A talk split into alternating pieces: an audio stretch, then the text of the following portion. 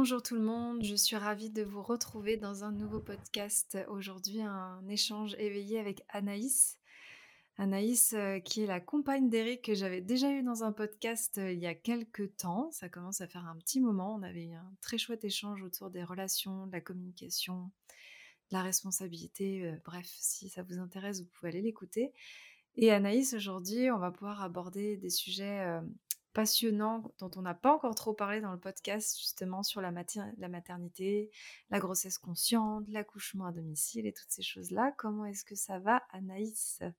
Salut Aurore, et eh bah écoute, ça va très bien. Merci de m'avoir donné l'occasion de, de parler aujourd'hui de, de, ce sujet que j'aime beaucoup et qui est ben, hyper important dans notre monde aujourd'hui. Et, et voilà, ça va très bien, merci. Mmh.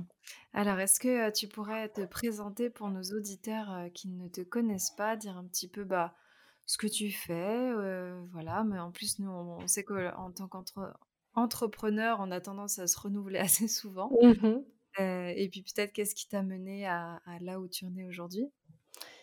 Ouais, et ben aujourd'hui, moi j'accompagne des personnes en, accompagnement individuel. Là en ce moment, j'accompagne des femmes plus précisément à se sentir libre dans leur vie euh, personnelle euh, et professionnelle aussi. Euh, je les accompagne voilà, à oser dépasser certaines peurs, des limites, à s'affirmer aussi en tant que telle, à s'aimer, à démarrer une vraie relation avec elle-même avant de démarrer une relation avec quelqu'un d'autre. donc voilà. Et avant, j'ai été naturopathe et en fait, ce qui m'a mené à ça, c'est juste l'envie d'accompagner des femmes à devenir indépendantes émotionnellement, indépendantes dans leur vie et en elles-mêmes. voilà. Parce que moi-même, j'ai parcouru tout ça, j'ai choisi de faire entrer des hommes un peu maltraitants dans ma vie et j'ai voulu d'abord m'en libérer. J'ai compris certaines choses, j'ai guéri beaucoup de traumas, j'ai travaillé sur moi-même pour avoir la vie que j'ai aujourd'hui et qui est 100% libre, incroyable et épanouissante. Et, voilà, j'accompagne des, femmes à faire de même parce que c'est possible en fait. Mmh. Mmh. Et c'est très inspirant. Moi, je suis abonnée à, vos comptes, donc je vois votre quotidien, même si on sait que la parentalité, c'est pas toujours tout rose tous les jours. Mais en tout cas, je trouve que c'est très inspirant. voilà, la, la, façon dont vous avez mis en place votre relation votre couple, que ce soit en tant que couple amoureux, couple parent. Donc peut-être tu vas aussi pouvoir nous en parler. Donc Anaïs, tu es maman d'un petit garçon qui a quel âge déjà? Un an. Un an. Waouh. Ouais, ouais. Qui est né. Oui, c'est une sacrée aventure. c'est marrant parce qu'en fait, j'ai j'ai pas toujours souhaité être mère. En fait, c'est dès lors que j'ai rencontré Eric que j'ai su que bah, en fait, je voulais être mère avec lui. je voulais être, faire partie de cette entité parent avec lui. Et, je pense vraiment, en tout cas pour moi, voilà, c'est ça, c'est en rencontrant la bonne personne pour moi, en tout cas maintenant. parce que je pense pas qu'il y ait le bon pour toute notre vie, il y a juste le bon pour maintenant, et puis ça dure le temps que ça dure, mais, mais voilà. Et, mmh, et donc j'ai rencontré Eric, et là, ben, l'envie d'enfant est, est, arrivée aussi. Et, et voilà, on en parlait un petit peu. Et puis le bébé est arrivé pendant un voyage au Portugal où on s'est dit bon bah en fait on a l'air vraiment de se sentir bien ici. Et la preuve, bébé est arrivé et puis on a décidé de l'accueillir. il n'était pas vraiment prévu pour pour l'immédiat, plutôt dans les années à venir, mais on l'a accueilli et, et ouais, c'était chouette, c'était chouette. La grossesse a été extraordinaire. L'accouchement a été fabuleux après, ça a été, un peu moins fabuleux. Parce qu'en fait, voilà, comme je disais, je voulais être maman, mais j'avais aucune idée de ce que ça représentait être mère. vu que voilà, j'avais pas de copine qui était maman, on n'en parle pas beaucoup des difficultés, de la parentalité à part pour, en rigoler.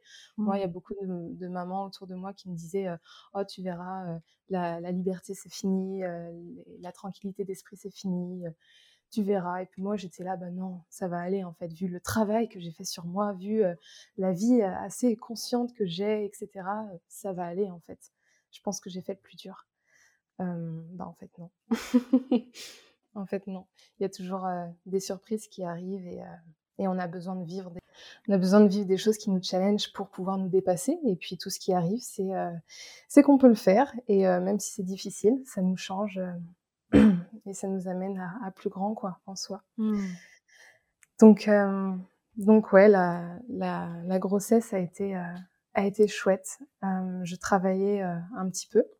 Enfin non, je travaillais quand même déjà pas mal, ouais. Euh, j'accompagnais des femmes alors qui n'étaient pas mères et euh, j'ai décidé d'arrêter de travailler à mon sixième mois de grossesse parce que je sentais que euh, je, je n'arrivais pas à m'occuper d'autres personnes en plus de mon bébé et de moi-même en fait. Mmh. bébé devenait vraiment très présent dans mon ventre, dans notre vie et, euh, et voilà, j'avais besoin de, de, de m'occuper d'abord de moi, de nous, de euh, nourrir notre petit cocon au, à la fin, plutôt que de nourrir euh, les autres. En fait, j'avais besoin de recentrer mon énergie sur moi, sur nous, sur notre couple. Et donc, j'ai arrêté petit à petit, ouais, à, à six mois de grossesse, je me suis dédiée totalement à cette, à cette grossesse, à notre couple, à l'arrivée de bébé. Et j'ai repris le travail au un an de Noah, à peu près. Donc il n'y a pas très longtemps. Il n'y a pas si longtemps que ça, non. Waouh. Il n'y a pas si longtemps que ça. Eh bah, déjà, on voit bien la différence avec le salariat, c'est-à-dire que quand on est employé, si je dis pas de bêtises, on peut s'arrêter. Alors, à part s'il y a des, des, pathologies, mais en général, on s'arrête un mois avant le terme et puis ensuite, on a trois mois de congé mat et puis hop, il faut y retourner, quoi.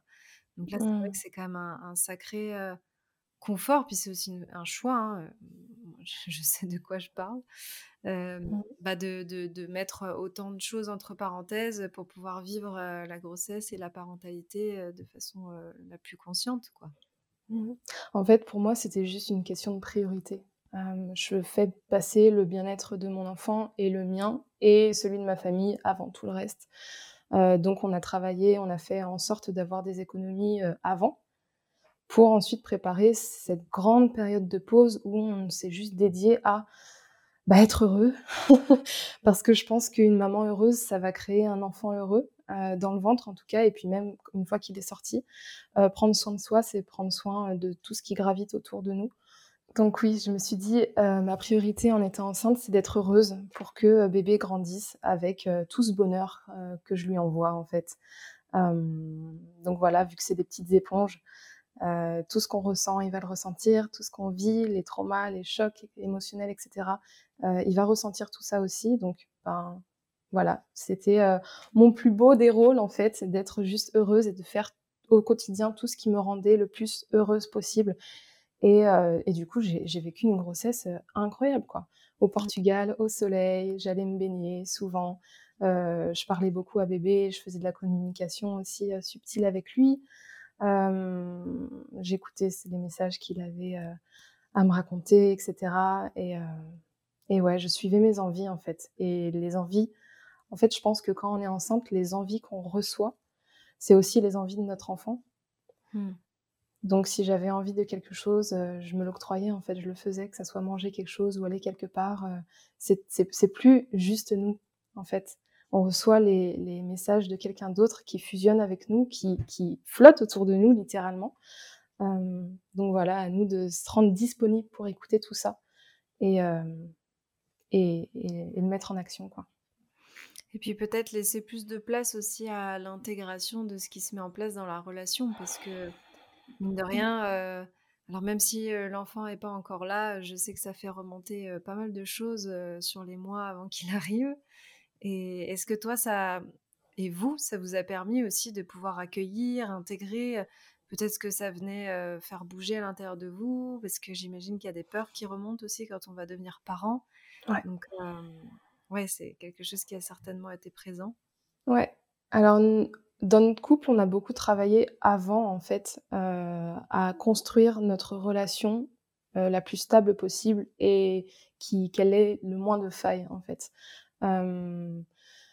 je pense que c'est nécessaire parce qu'ensuite l'arrivée, enfin c'est ce qu'on dit, hein, l'arrivée d'un enfant, ça vient faire exploser un, couple qui peut être un petit peu bancal. Donc on a essayé de construire vraiment nos fondations à fond et d'être équilibrés et épanouis tous les deux avant de l'être en famille en fait. Donc c'est ce qu'on a fait et ça du coup ça s'est super bien passé parce qu'on était exactement sur la, même longueur d'onde, on voulait les mêmes choses. Euh, voilà, c'était très fluide en fait. Euh, chacun de notre côté, ça a fait remonter beaucoup de peur.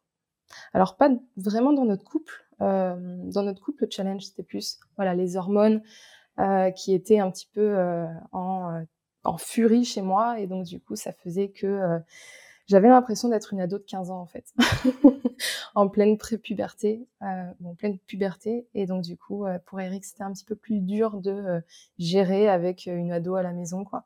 Mmh. voilà. Et puis de mon côté, j'ai eu énormément de peur au début, pendant le premier trimestre, parce que j'ai eu des petites pertes de sang qui étaient totalement anodines. Et en fait, bah voilà, euh, le tact incroyable des euh, sages-femmes qui disent que c'est pas du tout normal et que c'est une grossesse à risque et qu'il faut aller consulter en urgence. J'ai cru que j'allais perdre mon bébé en fait et que je faisais une fausse couche. Et en fait, j'ai dû accepter la mort. J'ai dû accepter que cet enfant euh, veuille partir, ait besoin de partir, euh, qui soit juste venu euh, faire euh, son travail maintenant et que maintenant c'était fini et que ben voilà moi j'en sais rien mais lui il sait. donc voilà j'ai dû faire ce travail d'acceptation de la mort parce que je me suis dit si j'accepte la vie à l'intérieur de moi, ben j'accepte le lot, j'accepte aussi la mort. Donc j'accepte l'éventualité que il puisse repartir maintenant, avant le terme. Donc j'ai cheminé avec, euh, avec la mort en fait pendant euh, un mois, un bon mois. Et au bout d'un mois, c'est bon, j'avais vraiment euh, accepté cette idée. Et donc du coup, c'est passé. et au final, au final, il n'y avait pas de souci. C'était juste des petits saignements de l'utérus qui se mettaient en place en fait avec le bébé qui grandissait. Peut-être qu'il avait juste touché une petite veine, etc. Enfin bref, il y avait aucun risque, rien du tout. Mais du coup, ça m'a fait travailler euh, c'est sur cette notion de la mort que je connais vraiment pas beaucoup, vu que j'ai vécu aucun deuil dans ma vie. Mmh. Euh, aucun de mes proches euh, n'est mort, etc. Donc c'est quelque chose qui était assez inconnu. Donc ça me l'a fait bien bosser pour le coup. Mmh. Oui, et puis c'est vrai que ce truc des trois premiers mois, moi j'y pensais aussi la dernière fois, c'est c'est quand même particulier, quoi, parce qu'on nous dit: mmh. «Oui, alors, il faut quand même que tu saches qu'avant 3-4 mois, faut pas trop t'emballer, on sait jamais, le moindre truc, ça va te mettre en panique», il y a un peu, une forme de tabou aussi. Est-ce qu'on l'annonce avant ou pas? bon, j'imagine que c'est très personnel à chacune. Après, moi, personnellement, je sais que je préférerais, bah, que mes proches soient au courant si jamais il arrive mmh. quelque chose et que je puisse être soutenue plutôt que de mmh. vivre, le truc toute seule. Puis le fait de rien dire, enfin, selon moi, avec moi, mon prisme, ça vient nourrir aussi la, croyance de la peur qu'il va arriver quelque chose. Et c'est quand même assez particulier cette période. moi, j'ai la sensation que les femmes se sentent assez seules hein, pendant ces 3-4 premiers mois-là. Mmh. Je suis totalement d'accord avec toi. moi, je pense que dans tous les cas, quand un bébé arrive, il est là en fait. Donc, si on vit justement une perte au cours des premiers mois ou des, des mois des plus lointains, ça se peut aussi bah, on a envie d'être soutenu et on a envie d'être euh, euh, ouais, d'être supporté dans cette, euh, dans cette épreuve qu'on vit. Donc, je pense que j'aurais envie que les autres le sachent pour pas que je me sente toute seule, que ma famille, que mes proches le sachent. Donc ouais, je partage totalement mon avis, ton avis et moi, tu vois, j'ai su que j'étais enceinte donc un certain jour et on l'a annoncé à ma famille le lendemain. Donc il s'est avéré que par hasard entre guillemets, on avait, euh, on est, on est remonté du Portugal jusque euh, en France voir notre famille et euh, j'étais enceinte en fait depuis quelques jours et, et je l'ai appris la veille du départ. Donc on l'a mmh. annoncé le lendemain alors que j'étais à trois semaines de grossesse et ensuite je l'ai annoncé plus largement quand je, simplement j'étais prête à l'annoncer. En fait c'est comme ça m'a fait comme quelque chose de je veux garder ce petit secret pour moi, pour nous, tant que il est à nous en fait, tu vois. Euh, j'avais envie de rester dans ce cocon, ce cocon secret de personne, à part ma famille très proche, ne sait que on a un petit, euh, un petit invité euh, dans mon ventre et, et je l'ai annoncé. voilà, j'ai éclaté cette petite bulle quand j'étais prête, donc aux 3-4 mois, je crois. Mmh. Ouais, 4 mois. Et alors, ce qui est assez inspirant aussi, c'est que toi, tu t'es beaucoup renseigné, tu as, as fait des formations, tu as lu, tu as vraiment eu envie d'être très autonome sur ben, notamment l'accouchement, parce que c'est encore une fois un truc assez mystérieux et malheureusement très médicalisé aujourd'hui. Alors bien sûr, la médecine, ça fait des miracles et on en a vraiment besoin. Après, j'ai quand même la sensation qu'on est, est allé un peu dans des débordements ces dernières années, comme dans beaucoup de choses. Et donc toi, tu as choisi d'accoucher à la maison. Alors comment est-ce que ça s'est passé ce choix et est-ce que ça a été évident, pas évident? Je suis curieuse de savoir.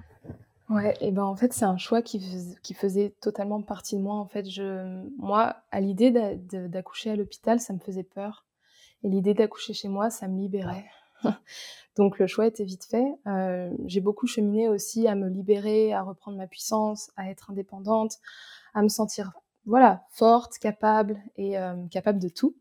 Donc j'ai voilà cheminé sur ça dans ma vie et forcément quand euh, j'ai été enceinte, ben c'était le prolongement logique pour moi de reprendre mon pouvoir et dans l'accouchement en fait, dans la naissance de mon enfant cette force que la femme a depuis la nuit des temps, la femme accouche des bébés en fait. Et à l'échelle de l'humanité, euh, si, on, si on se fixe sur la médicalisation autour de la naissance, c'est euh, une partie minime, extrêmement petite, vraiment, euh, où on a déresponsabilisé la femme, on l'a infantilisée autour de la naissance pour lui dire vous ne savez pas faire, nous, nous savons on a enlevé tout ce pouvoir de la femme de gérer, de maîtriser son accouchement et de se sentir capable d'accoucher. Et pour moi, ça, c'est, bah ouais, ça me met hors de moi, en fait. Parce que justement, je travaille à redonner leur force, leur pouvoir euh, aux femmes et donc du coup, j'ai pas envie qu'on me l'enlève pour moi, mon propre accouchement. Donc je me sentais, en fait, avant tout, je me sentais capable de le faire et j'avais envie et je savais que je pouvais le faire. Et c'est drôle parce que quand j'étais enceinte, je me disais, je sais pas pourquoi, mais je sens que je l'ai déjà fait, que je l'ai déjà mmh. vécu j'ai déjà mis au monde euh, des enfants. Alors c'est certainement des, des, mémoires de moi ou de ma lignée, mais je savais que je l'avais déjà fait. Et, euh, et, et, donc, bah, j'étais confiante et je voyais pas euh, les choses autrement. Donc, on a choisi une doula qui nous a, elle, plutôt choisi. On s'est choisi mutuellement. Et c'est drôle parce qu'elle est arrivée chez nous et elle m'a dit, bah, vous voyez, généralement, c'est pas les parents qui me choisissent, c'est le bébé. Et là, je sens que c'est votre bébé qui me dit oui, quoi. Donc, euh, allons-y, on commence l'aventure ensemble.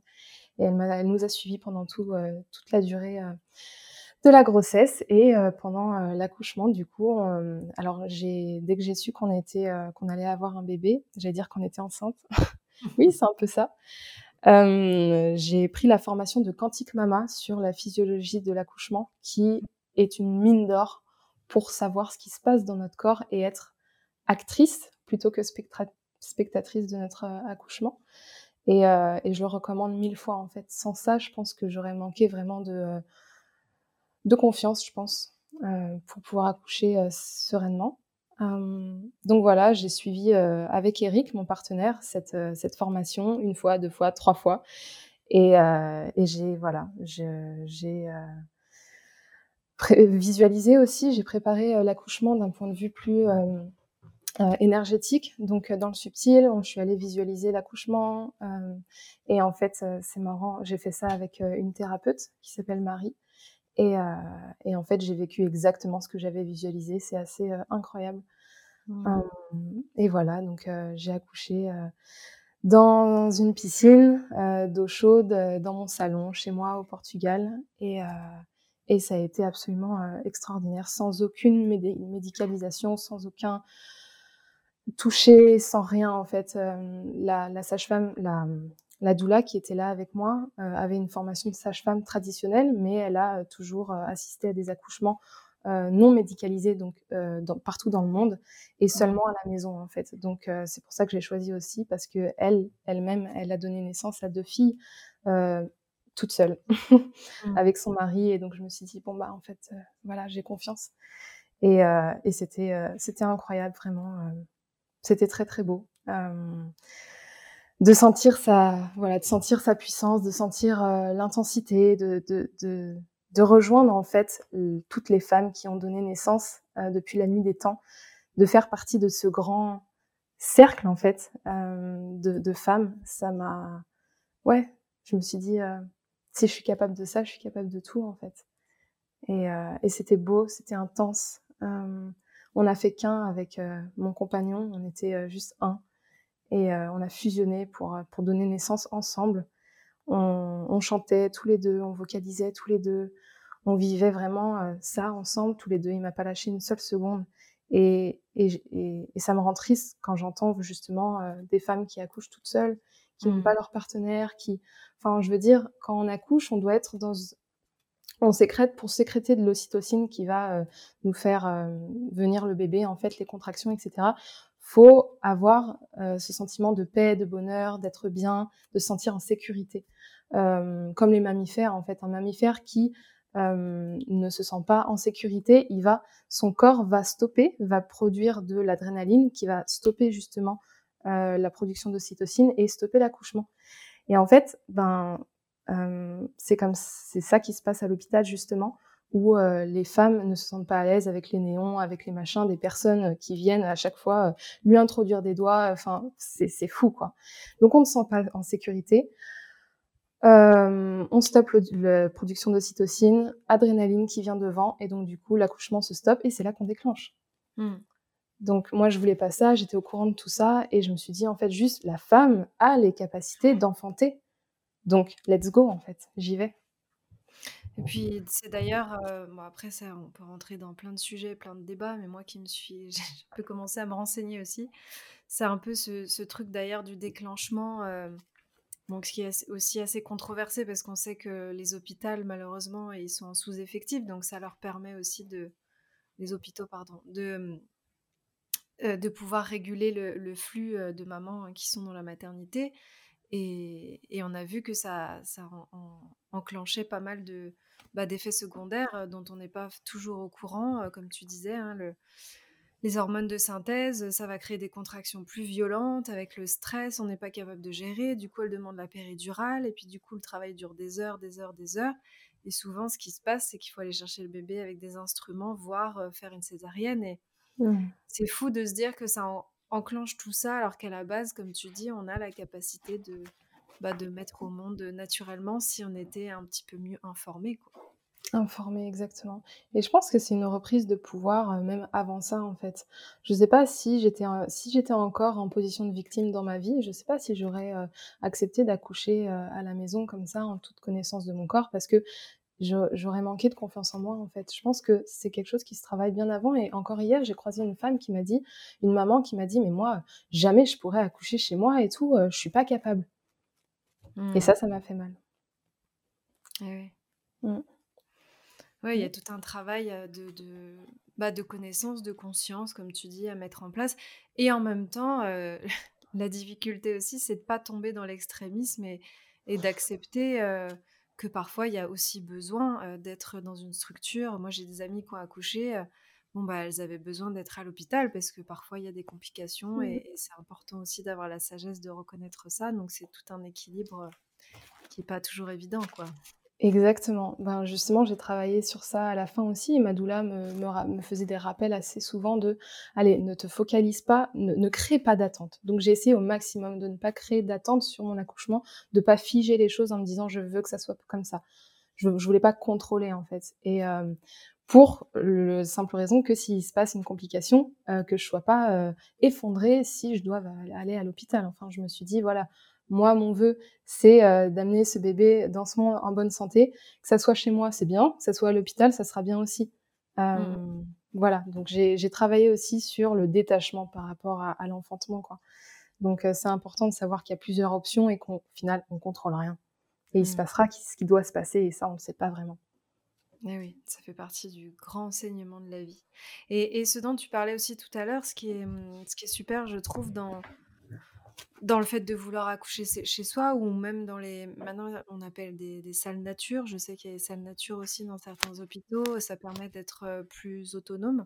C'est la place du père dont tu parlais aussi tout à l'heure avec Eric, parce que c'est vrai qu'ils ont tendance à, se sentir un peu mis de côté, voire à pas du tout avoir de rôle pendant toute cette période, que ce soit la grossesse, l'accouchement, et puis du coup, il se retrouve un peu du jour au lendemain papa. donc c'est vrai que c'est assez important aussi de pouvoir leur donner un rôle pendant tout ce processus, quoi. Mmh Mais moi, je, je, le dis toujours, je dis toujours, on a accouché, on a donné naissance parce que c'était pas que moi en fait. Euh, Eric, ça a été mon, c'est mon pilier déjà dans la vie de tous les jours. et pendant l'accouchement, c'était, c'était vraiment mon pilier, c'est-à-dire c'est sur lui que je me retenais littéralement. Euh, c'était mon pilier, voilà, je m'accrochais à lui et, c'était ma force en fait. Et de voir dans ses yeux que j'étais belle, qu'il me trouvait belle, qu'il me trouvait incroyable, que je pouvais le faire, qu'il savait, en fait, de sentir la confiance euh, de quelqu'un d'autre qu'il a envers nous, ça nous fait déplacer des montagnes en fait surtout pendant l'enfantement. C'est assez, voilà, on passe par beaucoup de phases. Il y a la phase, la, fameuse phase de désespérance où on se dit, mais je vais jamais y arriver, je vais mourir, etc. Ça, c'est un très bon signe. Ça veut dire que bébé, il arrive et que, euh, voilà, il est, il est bientôt là. Donc pendant cette phase-là, pendant toute cette, cette, phase, ce travail où, euh, ben, on voilà, on se prend des vagues en pleine face et puis on est challengé et puis c'est assez intense quoi. Et ben on a besoin d'une personne qui nous tienne la main, qui nous dise qu'on est incroyable, qu'on est forte, euh, qu'on fait du très bon boulot, qu'on est génial et qui nous aime en fait. Enfin, moi, toute ma motivation, pratiquement, elle venait de là. Donc oui, c'est essentiel. C'est mmh. essentiel. Et alors, tu, tu parlais de l'après. je sais que c'est un sujet aussi dont toi, tu as pas mal parlé comme tu disais, de vouloir remettre aussi de la lumière sur bah, qu'est-ce qui se passe après le postpartum et tout ça, qui est, qui est, une période qui est quand même vraiment pas évidente. Comment est-ce que toi, ça s'est passé après les, premiers mois alors? Après les premiers jours, je dirais. en fait, je pensais, alors comme beaucoup, pour moi, l'accouchement, c'était la finalité. Et après, c'est facile parce que j'ai toujours entendu que l'accouchement c'est terrible, ça fait souffrir, euh, ça fait mal, etc. Et même Dieu, enfin pas Dieu, mais dans la Bible, on dit tu enfanteras euh, dans la douleur en fait. Donc c'est quelque chose qui est ancré depuis très longtemps. Et donc je me suis dit bon bah après euh, après l'accouchement, c'est c'est easy quoi, comme dans les films. Eh ben non, pas du tout. après ça, en fait, j'ai passé cinq jours sans dormir. donc je tenais juste avec la prolactine, l'hormone de la lactation, qui fait tenir, en fait, sinon je pense que je serais devenue folle. et en fait, j'étais en hypervigilance. Et le fait, c'est que j'ai. Alors, comme je disais au début du podcast, je voulais être mère, mais je savais pas ce que ça signifiait être mère. Et ça m'est tombé dessus directement une fois qu'il était là. Et j'ai vu ce bébé et je me suis dit, mais j'ai jamais tenu un bébé dans mes bras. J'ai jamais vu quelqu'un allaiter. Comment on fait? Comment moi, je suis responsable de cet enfant. Est-ce que je suis capable? Et en fait, j'avais vraiment bossé ma confiance en moi euh, en tant que femme. Et là, en tant que mère, tout est redescendu à zéro. Reset. Vraiment. Et là, perte de confiance en moi, je me découvre dans un nouveau rôle que je connais pas et que personne m'a parlé euh, auparavant. Euh, voilà, c'était le monde inconnu. Et je me suis dit, mais comment je fais en fait? Et si mon bébé il s'étouffe dans son sommeil, et si machin, euh, et si je suis pas assez bien, et si euh, j'avais peur aussi de pas assez le nourrir, donc de ne pas être assez finalement. Et donc j'ai pas dormi pendant cinq jours, je suis devenue euh, totalement, j'étais pas là en fait. Et et, et, et, finalement, j'ai réussi à. Eric a pris le bébé et puis j'ai pu faire une sieste de trois heures. Donc, j'avais jamais autant dormi trois heures en cinq jours. Et je suis sortie de la chambre et je lui ai dit ça y est, je suis revenue. Avec vraiment l'impression d'être revenue dans mon corps. C'est-à-dire que pendant la naissance, je pense que notre âme va chercher, on dit que l'âme va chercher l'âme du bébé dans un vortex de naissance. Donc on monte, on monte, on monte et on n'est plus physiquement là en fait. Euh, enfin, on n'est plus, voilà, notre âme est partie, physiquement on est là, mais voilà, il y a comme un détachement. Et je pense que j'étais pas juste redescendue dans mon corps en fait, et que par protection, on m'avait pas, j'étais pas redescendue. Et, ces cinq jours, je m'en souviens presque pas en fait, parce que c'était comme j'étais juste un fantôme, j'étais pas vraiment là, j'étais pas entière et complète. Et, et c'est dingue parce que quand j'ai ouvert la porte et que j'ai vu Eric avec bébé qui dormait encore, je lui ai dit ça y est, je suis revenue. Et, il m'a dit comment ça t'es revenue? Je fais bah je sais pas, je me sens là à nouveau. Et on a parlé de tout ça et puis on s'est dit ouais en fait j'étais vraiment partie loin dans le vortex et je venais seulement de redescendre cinq jours après. Et, et ouais après ben après je pense qu'il faut être entouré. Il faut être entouré. Moi j'avais fait on a fait entre guillemets l'erreur mais je pense qu'il n'y a pas d'erreur juste des apprentissages de vouloir faire le mois d'or et d'être tous les deux avec bébé seuls pendant un mois. Et on s'est dit, ouais, on veut personne dans notre bulle, on veut que bébé s'attache à nous, on veut créer ce lien tous les trois. Et en fait, on s'est enfermé. On s'est enfermé dans un truc et on n'a pas reçu de l'aide. Du coup, ça veut dire on n'a pas reçu d'aide. Euh, et ça, c'était difficile parce que euh, aurait eu besoin de beaucoup d'aide euh, pour faire les tâches ménagères, les choses, voilà, vraiment la cuisine, etc., les courses, pour pouvoir nous deux s'occuper entièrement de notre bébé. et ça, ça serait quelque chose qu'on changera prochainement, enfin qu'on changera certainement pour le prochain.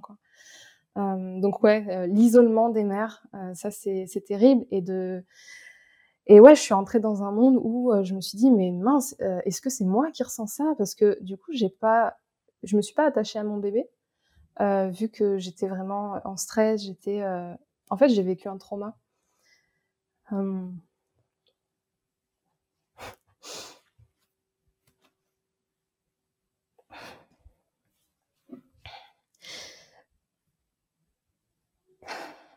Et clairement, il n'est pas guéri.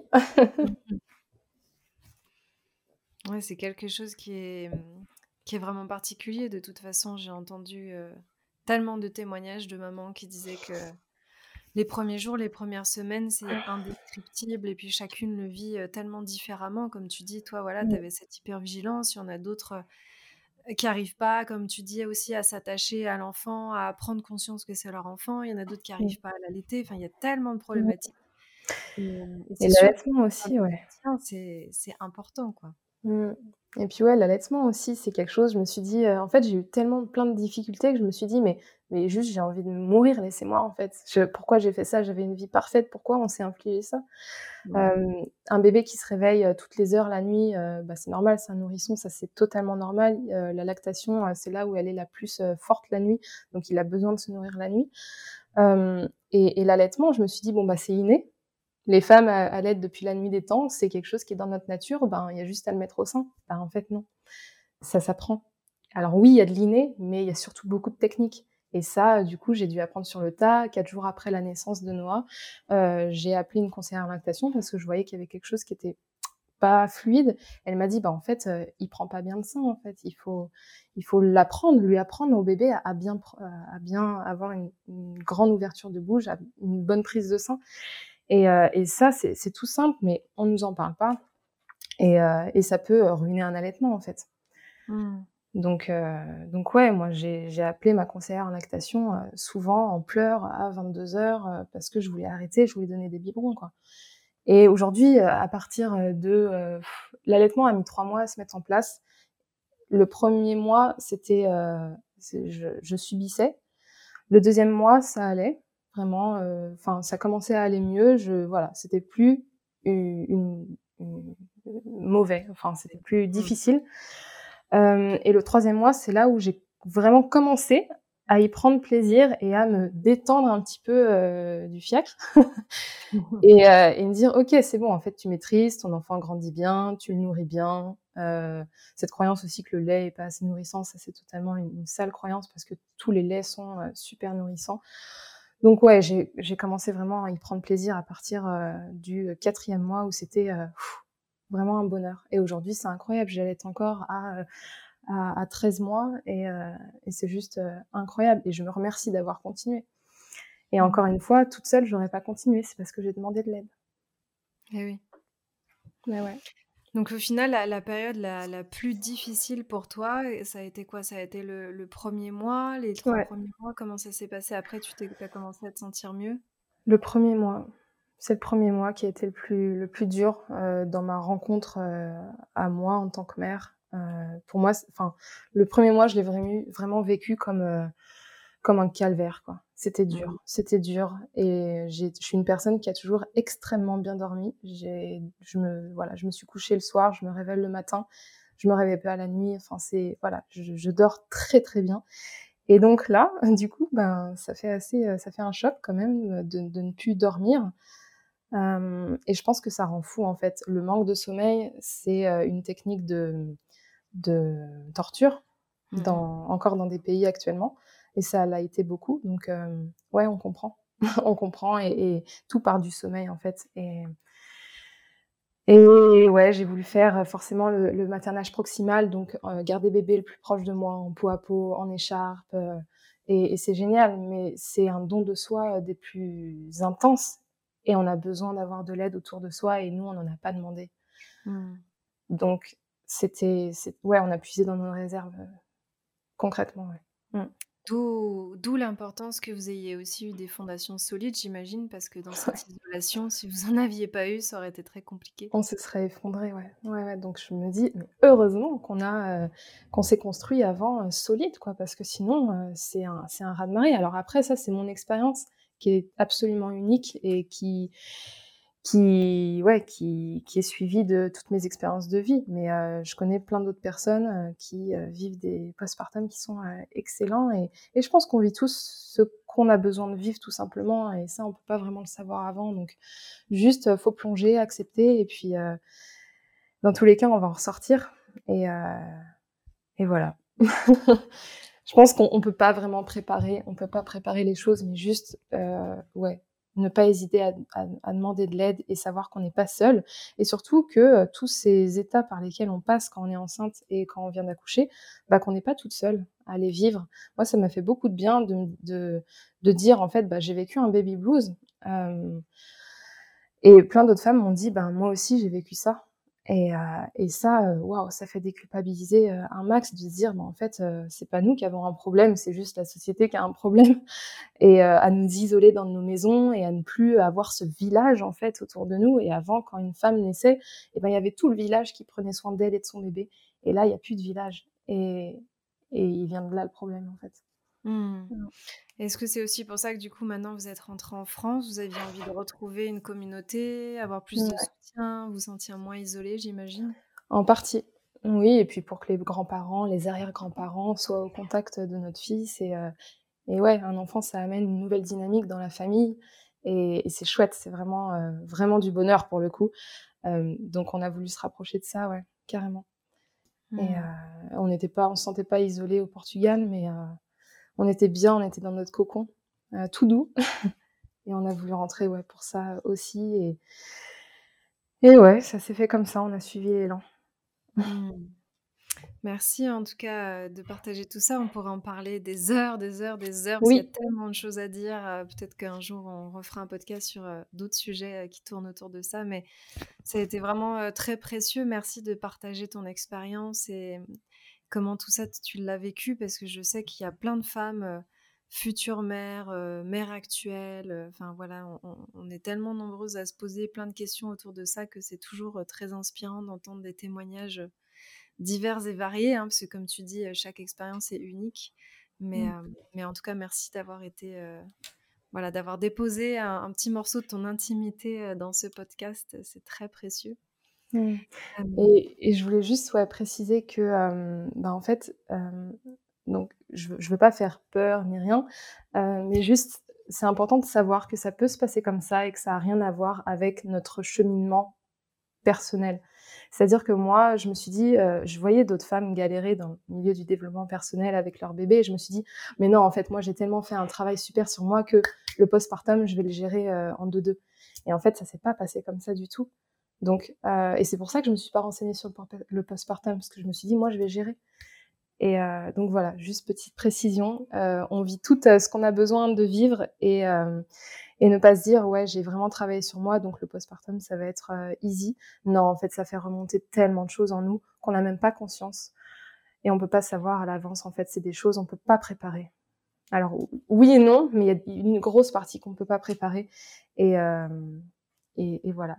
Mmh. D'où l'importance aussi de, s'entourer quand il y a besoin et, de demander du soutien aussi si nécessaire.